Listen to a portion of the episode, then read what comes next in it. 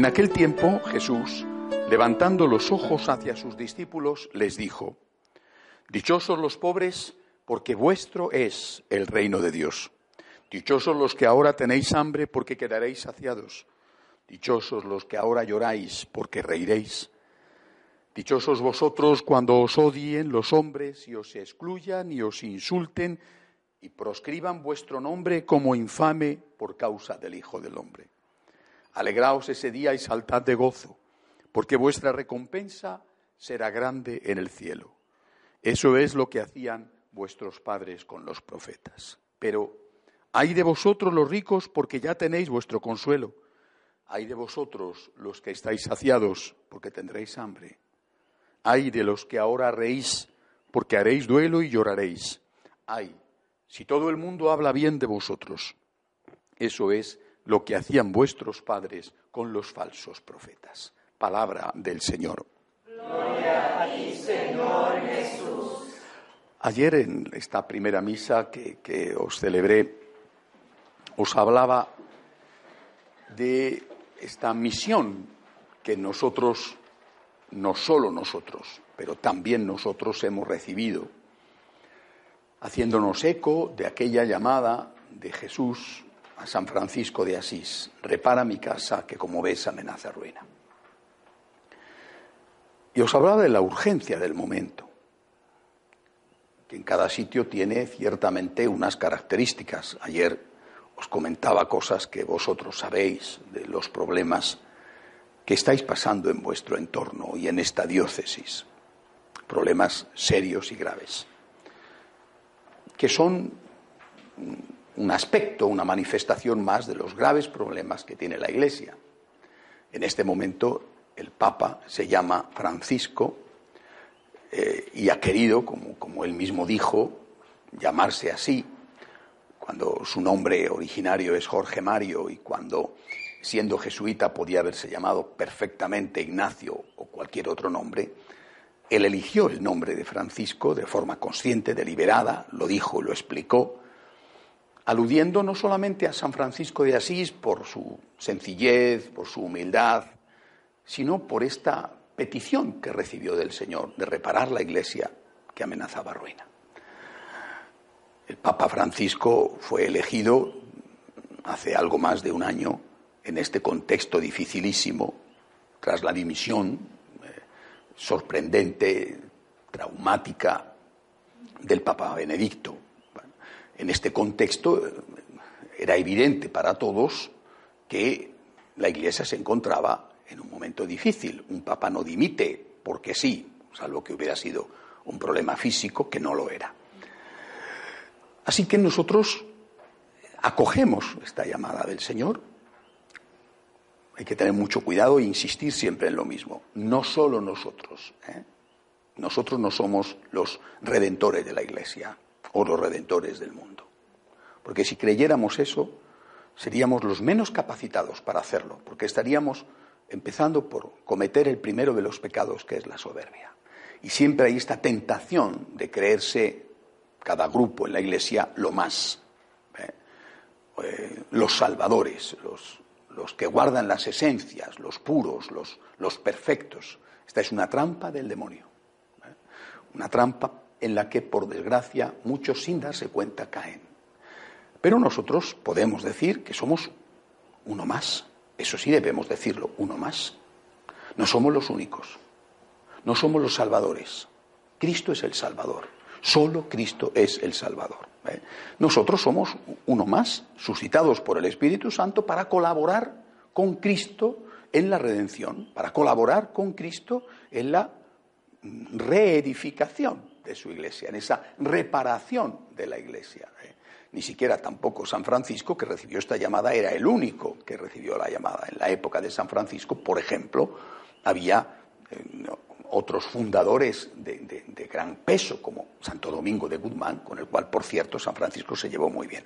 Jamás San Francisco tuvo, mm, ni se le pasó por la cabeza, la idea de que él era el único, o que si no lo hacía él, la Iglesia, de hecho, eh, tardó mucho, si es que al final se dio cuenta de que lo que el Señor le estaba pidiendo era no solo reconstruir la ermita de San Damián, sino reconstruir la iglesia, que era la que amenazaba ruina. Así que nosotros recibimos esta llamada. Sabemos el contexto en el que vivimos, en este sitio en particular hay uno, en, sé yo, en Los Ángeles, de donde vengo, hay otro, en Miami hay otro, en Madrid hay otro. en cada sitio hay unas características distintas. Y en la iglesia en su conjunto hay unos problemas graves, también muy variados. La iglesia que está en este momento siendo asesinada, martirizada en Irak, tiene unos problemas diferentes de la iglesia que se encuentra aquejada por la corrupción en tal o en cual sitio. ¿eh? Por tanto, el conjunto de la iglesia se encuentra con problemas. Y, no creo que esto a nadie le pueda sorprender o extrañar porque, repito, el propio Papa lo ha dicho y por eso ha querido ponerse este nombre de Francisco. Así que eh, que nadie diga, ay, qué barbaridad, hablar de que hay problemas en la Iglesia es algo que no se debe decir. Usted, lo que no se debe de decir es que todo va bien, porque eso es un engaño, como cuando el enfermo, el médico le dice, está usted estupendamente, aunque está lleno de metástasis, salvo que sea para mantenerle engañado hasta la inminente hora de la muerte. Lo mejor es decir, aquí hay un problema, porque además, en este caso, desde luego, el problema tiene solución. Es decir, nosotros tenemos la esperanza en Cristo. Dicho esto, que es, un poco un resumen de lo que ayer os decía, hemos sido convocados, junto con otros, a colaborar en la reestructuración, en la purificación, en la evangelización, en fin, en este cambio de la Iglesia y de la sociedad, tenemos una forma concreta de hacerlo. Hoy escribía un muchacho eh, que me está interesado en venir a nuestro seminario y procede de los legionarios de Cristo. Bueno, él ha estudiado con ellos, ha estudiado en la Universidad de los Legionarios de Cristo, una universidad prestigiosa en México, es ingeniero eh, y tiene una inquietud vocacional y, no termina de encontrar su sitio en los legionarios, nos ha conocido a través de la televisión y está, me ha escrito interesándose. Bueno, y yo le, he contado, tenemos muchísimo en común con los legionarios, en el sentido de que somos católicos. Yo creo que eso es lo más importante. Yo siento que tengo muchísimo en común con, el Opus Dei, o con los agustinos, o con los jesuitas, o con los. porque somos católicos. Bueno, creo que esto es lo más importante, ¿no? Bueno, pero también le he dicho, mira, las diferencias también son notables, no tanto de fondo, sino de forma. ¿eh? Y puedes venir a los franciscanos de María procedente de los legionarios y sufrir un shock, porque somos muy distintos, ¿no? Y no voy a ponerme ahora a decir en qué somos muy distintos, porque eh, eh, sería señalar con el dedo, pero somos muy distintos. Es decir, pongo este ejemplo porque nosotros, llamados a contribuir junto con otros a esta reforma de la Iglesia, a esta nueva evangelización, tenemos que hacerlo desde nuestra propia característica. Es decir, tenemos que ser fieles a ese don que se llama técnicamente carisma. ¿eh? Tenemos que ser fieles a ese mensaje, a esa gracia que el Señor, el Espíritu Santo, ha puesto en nosotros. No se trata, por lo tanto, de copiar. Estos hacen esto y les va bien. Me alegro, me alegro. Porque hay una multitud de carismas que todos deberían, y, seguramente así hacen, confluir en el mismo objetivo, la transformación de la sociedad, el bien de los hombres, la evangelización, pero uno lo va a hacer desde un ángulo y otro lo va a hacer desde otro. Lo mismo que en una, eh, en una sociedad civil hay un abogado y hay un médico, y hay un arquitecto, y hay un fontanero, y hay un albañil, y hay un campesino, y hay y no todo el mundo hace lo mismo. Cada uno tiene que ser fiel a lo suyo y hacer bien lo suyo. ¿Eh? Y, a veces se corre este riesgo de querer eh, comparar, comparar e imitar. No, yo tengo que ser fiel al depósito de gracia que el Señor puso en mí, al depósito de gracia que el Señor puso en esta familia. Porque solamente siendo fiel a este depósito y viviéndolo y practicándolo, estaré contribuyendo como Dios quiere que contribuya, como Dios quiere que yo aporte para ese objetivo final, que es el objetivo que todos deberíamos de buscar, el bien de la Iglesia, el bien de la sociedad, no el bien de uno mismo, o de la propia institución, sino el bien de la Iglesia y el bien de la sociedad. Tengo que ser, por lo tanto, fiel a esa gracia, a ese carisma. Este es un principio básico que debería de servir para todos y que desde luego tiene que servir para nosotros. Para eso es, es muy importante, como es lógico, conocer cuál es el propio carisma, cuál es el propio camino. Yo tengo que contribuir a esa eh, repara mi casa que amenaza ruina. Tengo que contribuir según mi propio don. ¿Y cuál es ese don? Cuando no se conoce, al final eh, se imita y, se, hace mal las cosas. Por desgracia, este es un grave problema general. Eh, no, voy a poner nombres que puedan resultar ofensivos para nadie, ¿no? pero imaginemos una parroquia llevada por una orden religiosa y otra parroquia llevada por otra orden religiosa, por poner dos ejemplos, ¿no? sin citar orden. Si la primera parroquia es igual que la segunda, algo está yendo mal. Serán parroquias católicas, serán parroquias diocesanas, serán parroquias insertas en, la, eh, en el plan pastoral diocesano, así debe de ser. Pero tendrán que tener una característica propia llevada por este religioso que aquella otra parroquia que está llevada por otro religioso distinto. Lo mismo un colegio. Tendrán que tener su propia peculiaridad. Si no, es que algo va mal. Algo está fallando porque lo más probable es que no estén viviendo esos religiosos su propio carisma. ¿eh? Ahora, para poderlo vivir hay que conocerlo. ¿Cuál es nuestro carisma? Los carismas en la Iglesia eh, son tanto más fuertes por lo tanto importantes, no por el número de personas, porque eso del número va y viene. Eh, en, tantos años como tiene la Iglesia, ya se ha visto que eh, pues pasa como los, como los valores de las empresas en la bolsa, que hay días que tienen un pico muy alto y de repente se desploman. Es decir, las cosas de los números es importante, pero no es lo más importante. Un carisma es importante, cuando logra expresarse en una palabra que refleja en sí misma un aspecto esencial de la vida del Señor, una virtud. Si uno piensa, ¿cuál es el carisma de los franciscanos? Sin duda que los franciscanos hacen o deben hacer muchas cosas y vivir todas las virtudes, pero uno dice, el carisma de los franciscanos es la pobreza. Si no lo viven, ellos tienen un gravísimo problema y pagan las consecuencias. Y uno dice, ¿cuál es el carisma de los jesuitas?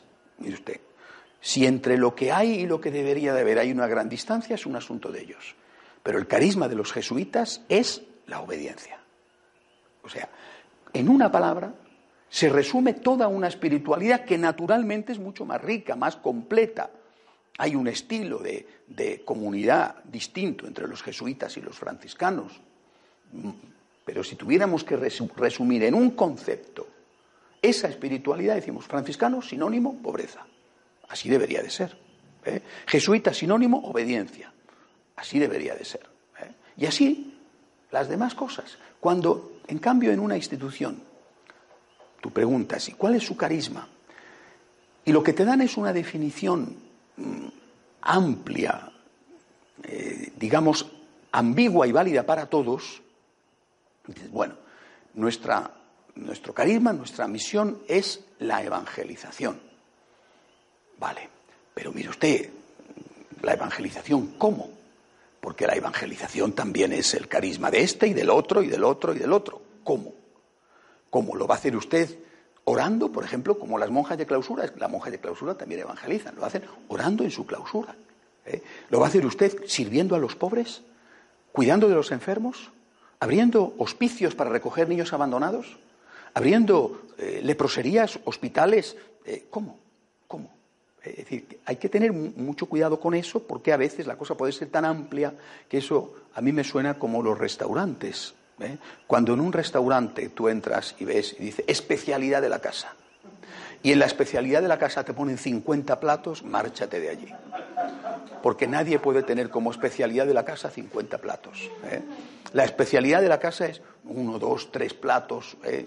Estos somos especialistas en hacer el pescado de esta manera. Aparte, en la carta tengo 50 platos, que se los voy a hacer a ustedes seguramente muy bien, pero la especialidad de la casa es esta. Por lo menos eso es lo que pasa en España. ¿eh? Eh, cuando vas, pides, eh, ¿cuál es la te recomiendan, vete al restaurante Botín, que es el restaurante que más se mantiene abierto, más antiguo del mundo, y allí te vas a pedir que, mire usted, en el restaurante Botín puedes pedir muchas cosas, pero lo que tienes que pedirte son unos huevos con jamón, porque esa es la especialidad de la casa. Ya está, ¿no? Y te vas a ir a Casa Cándido, te vas a ir a Casa Cándido en Segovia, en Casa Cándido en Segovia puedes pedir lo que quieras, pero en Casa Cándido tienes que pedir cochinillo al horno. Bueno, te pasa, pero la especialidad de la casa es esta. Bueno, pues yo creo que eso es lo que tenemos nosotros que tener claro. ¿Cuál es la especialidad de la casa? ¿Cuál es la especialidad de esta casa? ¿Cómo podemos resumirla en una palabra? Como han hecho los jesuitas, como han hecho los franciscanos, como han hecho los carmelitas, como han hecho los agustinos, como han hecho las grandes órdenes, los grandes movimientos. ¿Cuál es la especialidad de la casa? Una palabra, agradecimiento. Esta es la palabra. Este es el carisma. Agradecimiento. Agradecimiento como virtud. Agradecimiento como virtud, imitación de Cristo. ¿Eh? Pero sobre todo, agradecimiento como virtud, y esto es quizá una cosa que nos diferencia, imitación de María. ¿Por qué? Porque normalmente todas las virtudes son reflejos de Jesucristo. Jesucristo era obediente, pobre, casto, orante, misericordioso y agradecido. Sí, pero nuestro carisma, que es, si no, no sería católico, imitación de Cristo en una de sus virtudes, en uno de sus aspectos, es sobre todo algo relacionado con el propio Cristo para darle algo a Cristo. Cristo era obediente con el Padre, es decir, Cristo siempre está, y es nuestro modelo, de algo para los demás. El Padre, los que sufren, los que no conocen a Dios, los enfermos. ¿Y quién piensa en Cristo?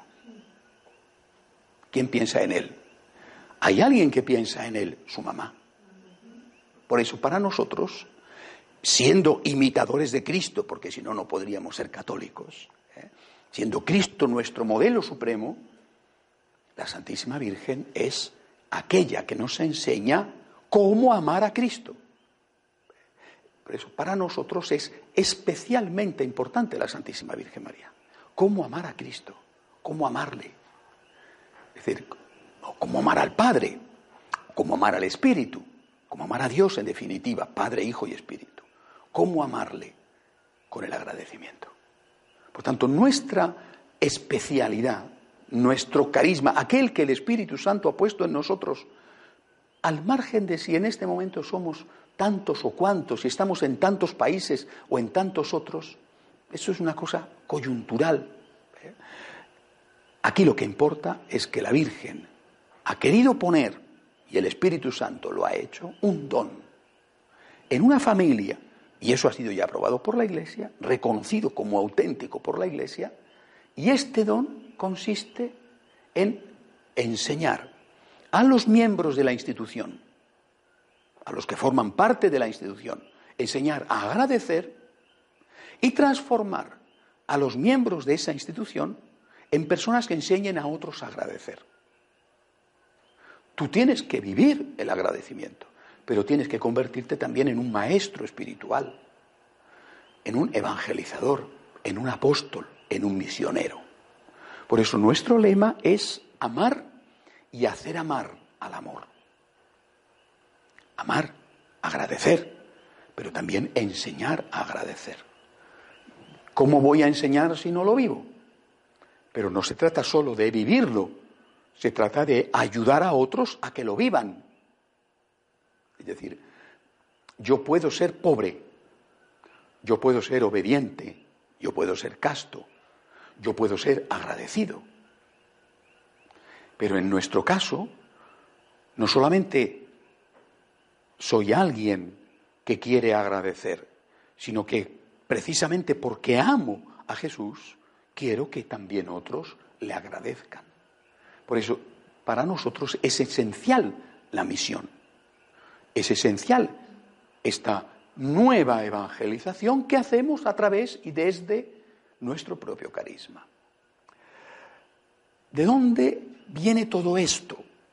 Bueno, seguramente que eh, el Señor conmigo, como ha hecho con los demás a los cuales les ha pedido la responsabilidad de fundar algo, ha ido sembrando desde la infancia y a través de determinadas circunstancias, ha ido sembrando poco a poco e, e, ese carisma que después cristaliza en un concepto y que se, se traduce en una fundación y todo lo demás.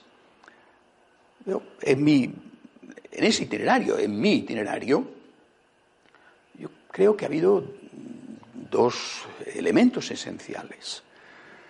Por un lado, este, este amor a la Santísima Virgen, que no tengo memoria de cuando no lo tuve, porque tengo la impresión de haberlo tenido siempre.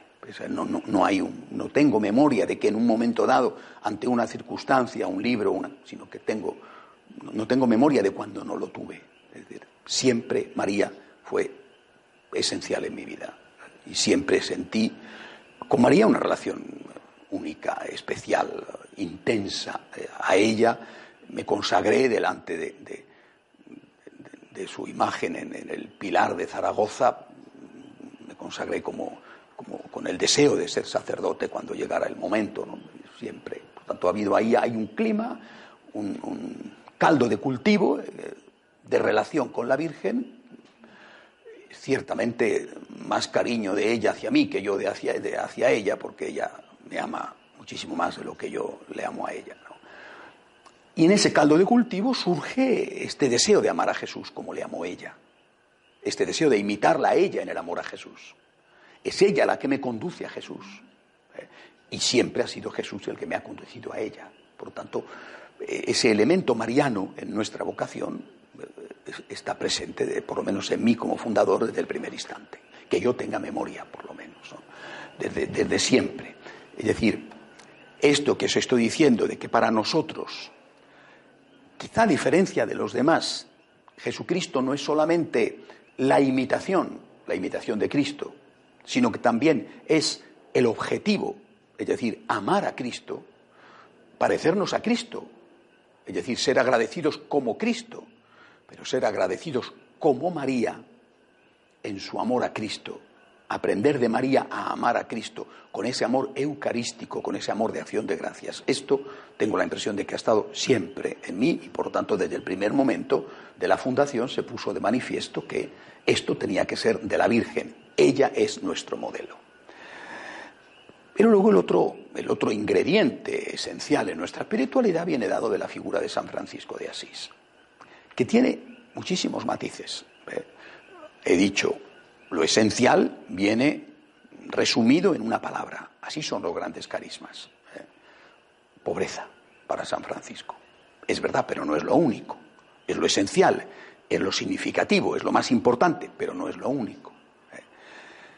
Y quizá porque es tan fuerte en la espiritualidad franciscana esta virtud de la pobreza, otros aspectos de la espiritualidad de San Francisco de Asís han quedado más eh, ensombrecidos. ¿eh? Todo ha girado en torno a eso, como debe de ser. Pero no era lo único. Y otros aspectos han quedado más, han pasado más desapercibidos. Uno de esos aspectos fue el que yo descubrí como un elemento esencial que para nosotros se convertía en un elemento esencial. Es ese momento en el cual San Francisco de Asís, pues en, los primeros años de su vida, cuando todavía, eh, digamos, la orden se estaba fundando, en realidad la Iglesia establece que la etapa de fundación dura mientras vive el fundador. O sea, que se considera que mientras vive el fundador es etapa fundacional. Bueno, pero estaba dando San Francisco además los primeros pasos, ya estaba y había creado la pequeña iglesia de la Porciúncula donde vivía, bueno, Y allí, haciendo oración, sintió una voz, eh, vio, tuvo una visión. Y luego él salió de la capillita, la pequeña iglesia que él había levantado con sus manos, salió llorando y los hermanos le preguntaron. Y él dijo, he visto las iglesias del mundo llenas de gente. ¿Por qué lloras? Esto es maravilloso. Todo el mundo está rezando. ¿Por qué lloras? Es maravilloso. Pero todo el mundo va a la iglesia a pedir. Pobre Jesús, pobre Sagrado Corazón. No dijo pobre Sagrado Corazón porque la devoción de Sagrado Corazón es posterior, pero es el fondo. ¿no? Pobre Divina Misericordia. No dijo pobre Divina Misericordia porque esa devoción es posterior. Pobre Jesús. Él habló del amor. Pobre Jesús. Todo el mundo se acerca a Él buscando algo, pero no para dar nada. Y Él lo expresa en una frase que para mí fue un momento de gran luz. El amor no es amado. ¿Por quién no es amado el amor? Es muy importante fijarse en esto. Él no vio las iglesias del mundo vacías. El amor no es amado por los que no van a la iglesia, cosa que es verdad. Él no vio las iglesias del mundo saqueadas, destruidas, ardiendo. El amor no es amado por los enemigos de la iglesia. Hoy vemos muchas iglesias transformadas en discotecas, en bares, en restaurantes, porque como ya no va la gente, las diócesis las venden. los que las compran aprovechan la estructura. Y, Él no vio esto. Él vivía en la Edad Media. Él vio lo que veía cada domingo en misa. La iglesia abarrotada de fieles. Él no tuvo una visión de lo que iba a suceder 800 años después en aquella Europa eh, entonces profundamente cristiana y después atea. Él no vio eso. Él dijo que había visto las iglesias del mundo llenas de gente rezando y que todo el mundo salía de la iglesia simplemente habiendo ido a pedir y nunca habiendo ido a agradecer o a ofrecer. El amor no es amado. Y el amor no es amado precisamente por aquellos que tienen fe, que van a la iglesia a pedir, pero que no van a la iglesia a otra cosa más que a eso. Gente que tiene fe, por eso va a la iglesia a pedir, pero que no va a otra cosa más que a eso. El amor no es amado y el sufrimiento que le causan a Cristo estos personas, hombres y mujeres de fe, es un sufrimiento enorme. Creo que cualquiera que tenga hijos lo puede entender. El sufrimiento que le causa a un padre, a una madre, cuando su hijo, su hija, solo se acuerda de él para pedirle algo. Y no se acuerda de él para ofrecer, para estar a su lado cuando necesita ayuda, para felicitar por un cumpleaños, para solo para pedir. Qué sufrimiento aunque ame a su hijo y aunque le siga ayudando, tiene la certeza de que su hijo no le ama, a él no le ama a ella. Y esa es la causa de sufrimiento. El amor no es amado, dijo San Francisco. El amor no es amado.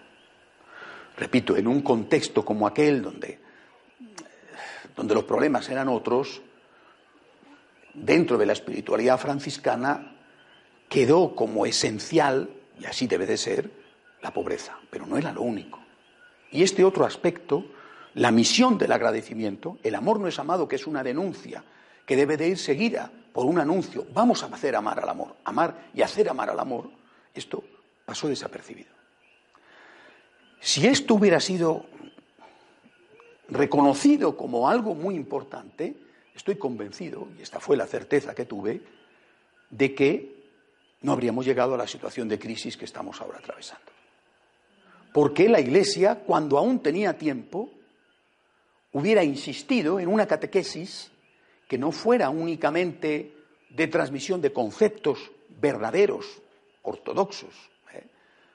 o de transmisión de normas morales auténticas, sino también en una catequesis que tuviera en cuenta el encuentro con el Señor desde esta perspectiva eucarística. Educa en el agradecimiento educa en la Eucaristía, que significa acción de gracias. La Iglesia ha salvado con tantas dificultades y sufriendo tantas persecuciones, el dogma íntegro y la moral íntegra. Y los santos han salvado la espiritualidad. Pero para la inmensa mayoría del pueblo, sin culpa de ellos, ¿eh? la espiritualidad ha sido esencialmente, a veces únicamente, una espiritualidad interesada. Vamos a pedir a tal santuario. Ante tal imagen de María, del Cristo, a la cual en esa comarca se tiene una gran devoción porque es muy milagrosa, ¿eh? vamos a pedir, el amor no es amado. Y cuando, con el devenir de los siglos, hemos llegado a pensar en nuestro tiempo que ya no necesitamos de Cristo, porque tenemos un buen sistema médico, porque tenemos un seguro de pensión para la vejez, o por lo que sea, porque ya no necesitamos hacer una rogativa para que llueva, porque nos ha dicho el hombre del tiempo que no va a llover, pase lo que pase, o que va a llover y que ya está encima la tormenta, entonces llegamos a la conclusión de que no necesitamos ir a la iglesia a pedir. Si solo ibas a pedir, cuando piensas que no tienes nada que pedir, dejas de ir a la iglesia. Esta es la causa de la crisis. Cuando yo vi esto, entendí esto, me di cuenta de que aunque tarde, muy tarde, había que hacerlo cuanto antes. Emprender la misión de no solo agradecer, sino enseñar a agradecer. De ahí la fundación de las escuelas de agradecimiento. Vamos a enseñar a agradecer. Y vamos a hacer que cada uno de estos que aprenden a agradecer se convierta en un maestro, en alguien que ha ido a aprender un curso que se convierte en alguien que enseña un curso. No me refiero a un curso en el sentido de que se aprende, sino alguien que ha aprendido un estilo de vida y que enseña, empezando por lo suyo que en su familia, ese estilo de vida. Este es nuestro carisma y esta es nuestra aportación. No sé si esto es mejor o peor que lo que están aportando otros. No me interesa la comparación. Me parece que toda comparación es odiosa. Este es nuestro carisma, esta es nuestra aportación. Hoy el Señor a nosotros, lo mismo que a otros, nos convoca. Repara mi casa, que como ves, amenaza ruina. Amenaza ruina por los ataques desde fuera, Amenaza ruina porque se ha producido esta tragedia que es la peor de todas las tragedias, que es la ruptura en la transmisión familiar de la fe. Padres católicos, hijos que ya no van a misa. Esto es espantoso. A este nivel generalizado no había existido nunca en dos mil años. Y esto es lo que está amenazando el futuro de la Iglesia. Cuando los padres ya no consiguen transmitir lo que para ellos ha sido esencial en su vida lo que ha dado sentido a su vida, lo que les ha fortalecido, lo que les ha permitido mantener su matrimonio, lo que les ha ayudado a ser fuertes delante de las adversidades económicas, de salud, de lo que sea. Y se dan cuenta de que su mayor tesoro no logran transmitirlo, como en cambio ellos sí lo recibieron de sus padres. Nosotros tenemos este don. Y esto es lo que tenemos que aportar. Y tenemos que aportarlo, repito, fijándonos al menos en algunos aspectos de aquel estilo de vida que llevó San Francisco, y sobre todo fijándonos en la Santísima Virgen María, que es la que nos enseña cómo amar a Jesús. María es Eucaristía viva. María es la Inmaculada, la Purísima, la que no tenía en su corazón nada más que amor puro. En ella no había interés, voy a ver qué negocio hago, en ella no había miedo. Voy a dejar de hacer esto porque Dios me va a castigar. En ella había amor puro. Era Eucaristía viva. Nosotros tenemos que imitar a María, transformarnos nosotros en Eucaristía, en María viva, y después transformarnos en misioneros que empiezan por la propia familia y que después en los ambientes donde vivimos enseñamos a otros con la ayuda de Dios a agradecer. Yo creo que esta es la aportación que nosotros tenemos que hacer. Y esto es lo que yo os pido a vosotros que hagáis. No tengáis corteza, es decir, no tengáis eh, limitación de miras, cortedad de miras. Pensad en toda la isla. Estáis aquí en el centro del país, entre estas verdes colinas, sí, y podéis quedaros aquí felices y contentos. estaríais haciendo mal. Pensad en toda la isla. Hay que evangelizar. Hay que evangelizar. Tenéis desde aquí que evangelizar a toda la isla, a todo Puerto Rico. Tenéis que hacerlo. Viviendo en primer lugar, por supuesto, pero luego transmitiendo. Tenéis vecinos, tenéis amigos, tenéis familiares. Vivid y evangelizad. Hemos sido llamados para esto para esta nueva evangelización, siendo fieles al carisma que el Espíritu Santo ha puesto en nosotros, el agradecimiento, a imitación de la Virgen. Vivamos esta espiritualidad y hagamos todo lo posible. Y a veces tendremos éxito y otras veces no nos entenderán y otras veces nos dirán, vuelva usted mañana, yo ya estoy ocupado, ya estoy en otra cosa, perfecto. Pero por tu parte, no te canses de llamar a todos los corazones Vamos a hacer amar al amor. Ven conmigo. ¿Estás en otra cosa? Bien, estupendo. Yo te puedo ayudar a que aprendas esto. Otros te ayudarán a que aprendas otra cosa. Yo te puedo ayudar a que aprendas esto, el agradecimiento a imitación de María. Que Dios nos ayude a conseguirlo.